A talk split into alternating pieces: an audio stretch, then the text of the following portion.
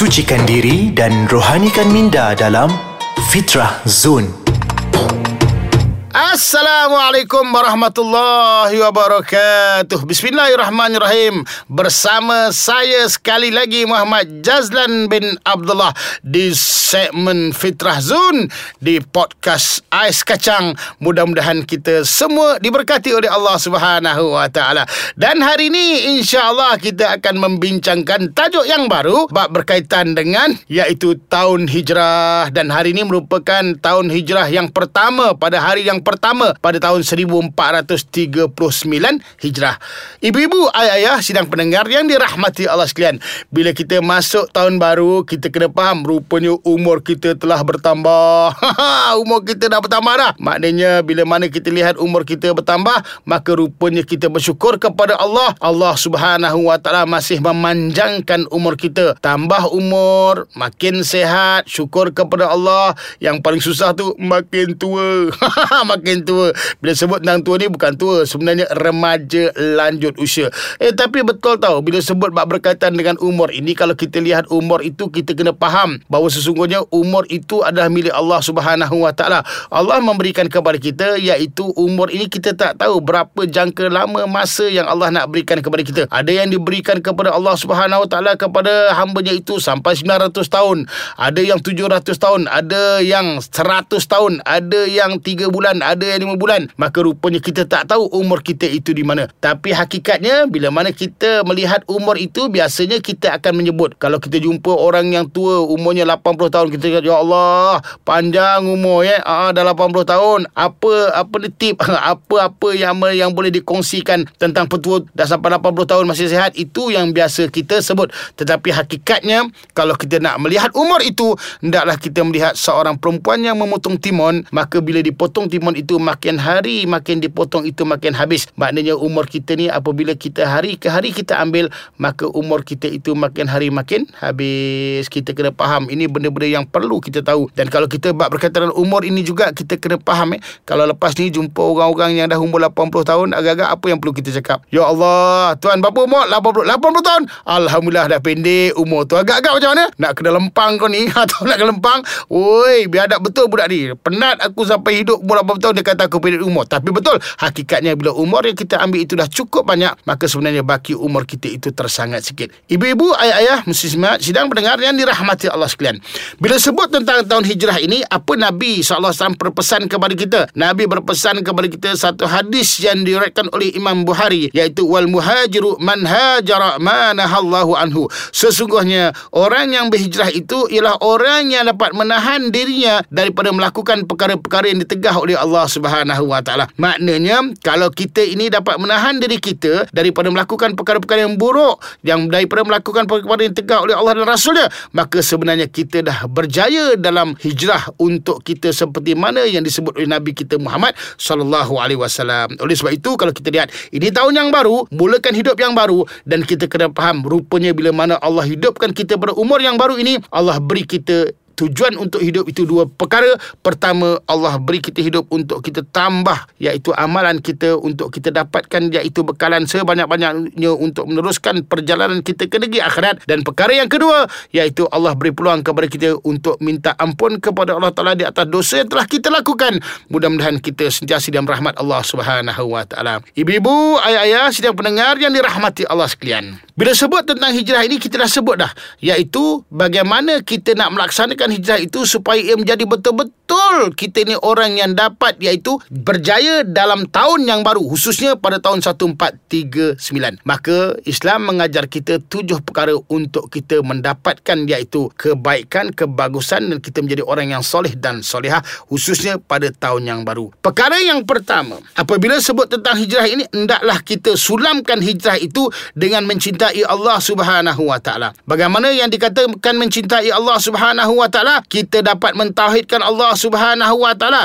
Tidak kita syirik kepada Allah dan kita terus mengingati Allah itu dengan berzikir iaitu mengingati Allah Subhanahu wa taala dan membesarkan hayat Allah taala itu dalam diri kita. Maknanya kita rasa kebesaran Allah taala itu Allah berikan kepada kita kesempurnaan nikmat. Syukur Allah beri sihat Allah mudahkan segala urusan Allah jadikan kita hamba yang Allah pilih untuk mengabdikan diri kepada Allah taala. Maka yang paling penting kita tidak berlaku syirik kepada Allah. Itu yang dikatakan hijrah sebenar-benarnya apabila kita dapat mentauhidkan Allah Subhanahu wa taala. Itu perkara yang pertama. Perkara yang kedua, kalau kita lihat, iaitu kita lihat perkara yang kedua bila mana disebut dalam Islam bagaimana yang dikatakan hijrah itu yang sempurna iaitu dengan menyulamkan cinta kita kepada Rasul sallallahu alaihi wasallam. Maknanya Nabi mengajar kita hijrah daripada Mekah ke Madinah. Maknanya kita kena tahu iaitu mengetahui sirah Nabi kita Muhammad sallallahu alaihi wasallam. Bagaimana sirah Nabi iaitu kehidupan Nabi, cara Nabi hidup, cara Nabi makan, cara Nabi berpakaian, cara Nabi berhubung antara satu dengan lain. Maka itu perlu kita tahu daripada daripada mula Nabi lahir sampai Nabi wafat dan apa yang Nabi tinggalkan kepada kita. Dan seterusnya juga yang dikatakan cinta kepada Rasulullah SAW itu iaitu mengamalkan sunnah-sunnah Nabi SAW. Kita mengamalkan sunnah-sunnah Nabi iaitu apa yang Nabi bawa kepada kita itu dengan adab makan, adab berpakaian dan sebagainya. Maka itu yang disebut sebagai cinta kita kepada Nabi SAW. Dan perkara akhirnya bab berkaitan dengan cinta Nabi itu iaitu apa? Kita kena banyakkan berselawat ke atas Nabi SAW dengan Allahumma salli ala Sayyidina Muhammad. Maka bila kita banyak banyak berselawat insya-Allah Allah berkati kita Allah bantu kita dan Allah akan jadikan kita daripada guna orang yang soleh dan soleh khususnya hari ini kita telah masuk tahun yang baru iaitu tahun 1439 Hijrah. Jangan ke mana-mana, kita akan sambung selepas ini di dalam segmen Fitrah Zone di podcast Ais Kacang. Mudah-mudahan kita semua diberkati oleh Allah Subhanahu Wa Taala. Alhamdulillah syukur kita kepada Allah Subhanahu Wa Taala. Kita masih lagi beristiqamah dalam segmen Fitrah Zone di podcast Ais Kacang. Ya Allah menjejeh hari aku boleh sebut bab berkaitan dengan ais kacang ni.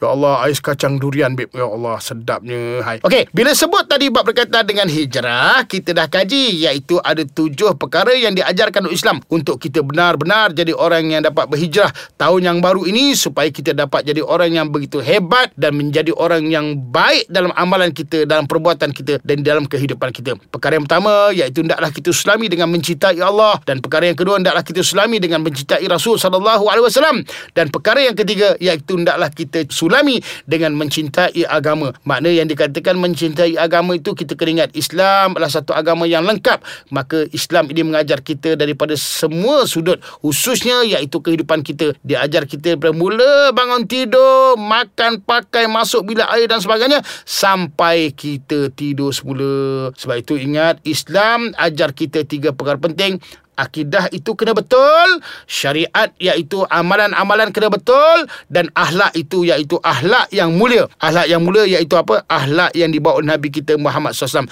Kalau tiga perkara ini betul insya Allah itu menunjukkan kita ini benar-benar Iaitu cinta kepada agama kita khususnya bila mana kita masuk tahun yang baru. Itu perkara yang ketiga. Dan perkara yang keempat hendaklah kita tahu bahawa sesungguhnya yang dikatakan hijrah yang sempurna itu hendaklah kita sulami dengan cinta kepada sesama muslim.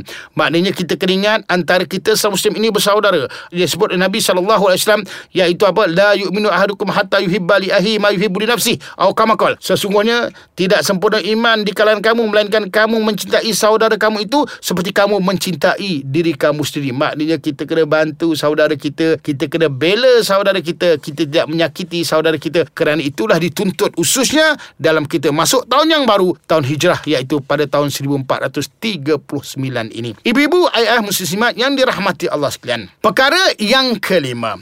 Kalau kita lihat kesempurnaan hijrah itu iaitu dengan apa? Dengan kita dapat mencintai akhirat. Yang dikatakan dapat mencintai akhirat itu iaitu apa? Tukar apa yang ada pada kita di dunia ini untuk di dijadikan nilai akhirat. Sebab itu fikir macam mana kita nak berjaya daripada dunia sampai akhirat. Kalau kita seorang yang berjaya di dunia sudah pasti bagaimana kita nak merancang untuk kejayaan kita di akhirat. Bila mana kita merancang kejayaan kita di akhirat insya-Allah hidup kita akan teratur di dunia oleh sebab itu kita diajar oleh Nabi sallallahu alaihi wasallam untuk mencintai akhirat kerana bila kita mencintai akhirat akhirat maka matlamat kita akan jadi betul niat kita akan jadi betul dan insya-Allah biiznillah waktu itu kita akan dapat mengawal diri kita daripada melakukan perkara-perkara yang tidak baik khususnya waktu kita duduk berada di dalam dunia ini betul tak ya Allah ini perkara yang betul-betul kita kena tahu dan pasti jangan sampai nanti kita masuk tahun baru macam tak ada apa-apa dia. Itu perkara yang kelima. Dan seterusnya, perkara yang keenam. Bila sebut bab berkaitan dengan kesempurnaan hijrah ini, maka waktu itulah kita kena tahu bahawa hendaklah kita sulami iaitu hijrah ini dengan amar ma'ruf, yakni apa? Iaitu mengajak melakukan kepada kebaikan. Bila kita ajak diri kita untuk melakukan kebaikan, kita ajak isteri kita, anak kita untuk melakukan kebaikan, insya-Allah di situlah disebut sebagai kejayaan kita untuk masuk tahun yang baru untuk merubah diri kita, anak isteri kita, anak cucu keturunan kita menjadi orang yang soleh dan solehah. Sebab itu perancangan itu perlu betul. Baik ki iaitu amalan kita. Kita sentiasa mengajak iaitu khususnya diri kita untuk melakukan kebaikan. Ingat senang, bukan satu perkara senang. Eh. Ini satu perkara yang berat. Tapi kalau kita buat, kita bersungguh-sungguh, insya-Allah kita akan dapat kebaikan. Sebab itu cari amalan yang baik. Insya-Allah itu salah satu disebut sebagai kesempurnaan hijrah itu yang perlu kita ada dalam diri kita. Itu perkara yang keenam. Dan perkara yang ketujuh yang akhirnya iaitu kita kena faham bahawa sesungguhnya kesempurnaan yang dikatakan hijrah itu hendaklah kita berjihad ke jalan Allah iaitu dengan berkorban. Yang dikatakan berkorban itu apa? Hendaklah kita berjihad bersungguh-sungguh untuk khususnya untuk memperkasakan ilmu yang ada pada diri kita. Khususnya kita memperkasakan pendidikan yang ada dalam negara kita. Memperkasakan ekonomi supaya ekonomi itu membangun supaya dengan ekonomi itulah insya-Allah akan menjadi satu kekuatan ke dalam diri kita, keluarga kita, negara kita dan sebagainya. Maka ini yang perlu kita usahakan dan ini yang perlu kita cari dan insya-Allah bila mana kita uh, sebut bab berkaitan dengan jihad berkorban inti untuk membangunkan khususnya kebaikan dalam diri kita seperti mana itulah disebut Nabi al-muhajiru man hajara manahallahu anhu. Ibu-ibu, ayah-ayah muslimat sedang mendengarnya di rahmat sekalian, mudah-mudahan perkongsian yang baik ini mudah-mudahan kita dapat jadikan ia satu perkongsian yang bermanfaat dan mudah-mudahan diberkati oleh Allah Subhanahu wa taala. Dan mudah-mudahan apa yang kita bincangkan ini mudah-mudahan ia menjadi satu titik tolak untuk terus kita maju jaya dan terus kita berjaya dalam kehidupan kita. Khususnya kita berada di dalam tahun yang hijrah ini iaitu pada tahun 1439 cukuplah sekadar ini. Saya akhiri kalam saya dengan wabillahi taufiq wal hidayah. Wassalamualaikum warahmatullahi wabarakatuh